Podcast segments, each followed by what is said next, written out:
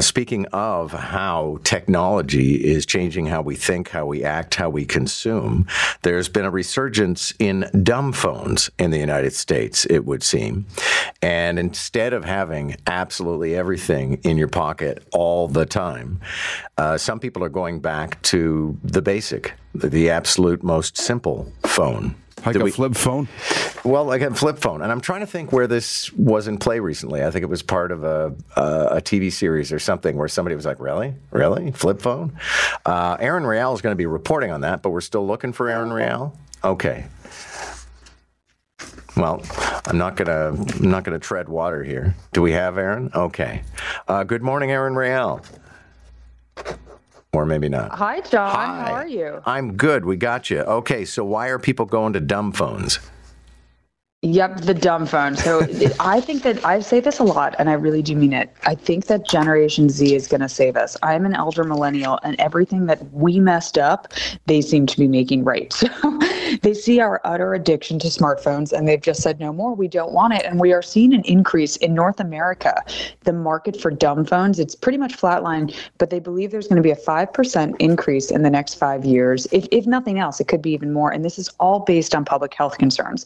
So unlike the the sales that you see in the Middle East, Africa, and Indi- India, that's where 80% of feature phones are sold.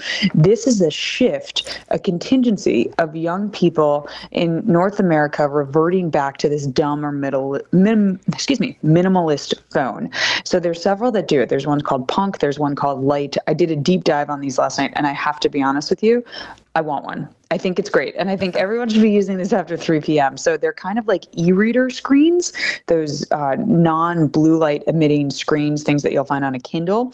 And they have, they'll never have social media. There's no clickbait news, no email, and no internet browser, anything that's anxiety producing. But you can make calls, you can make texts. On some of them, you, you can get access to the internet if you really need it or want it. But it's pretty cool in the sense that you can listen to a podcast. You can do all these things that were, you know, beneficial. Oh, you can get directions. So if you're driving and you really need to know where you're going, you get directions. All the things that are kind of must haves in terms of functionality without all of the anxiety producing social media.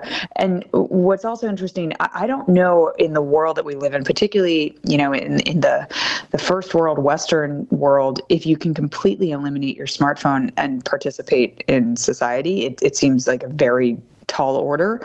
But I think trying this out and using it when you don't necessarily have to be connected all the time is probably great for mental health. Okay, but I'm wondering the attraction. I mean, aside from you know mental health, is it that it's cheaper, or are, people? Is this sort of like uh, what? What is the newest trend in dieting? It's fasting.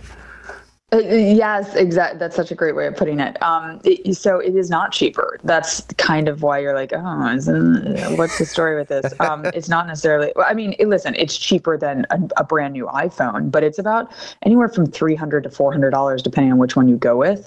So it's it is a luxury item as of now, and it's it's very hip. If you look at the branding around any of these, like they're they're, they're cool, and you kind of want to. It's it looks like a cool phone from a cool company.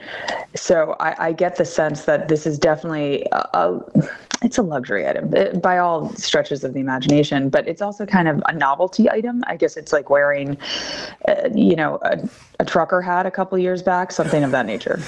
Erin, thank you very much. Have a great day. Good to have you. NBC News Radio national correspondent Erin Real.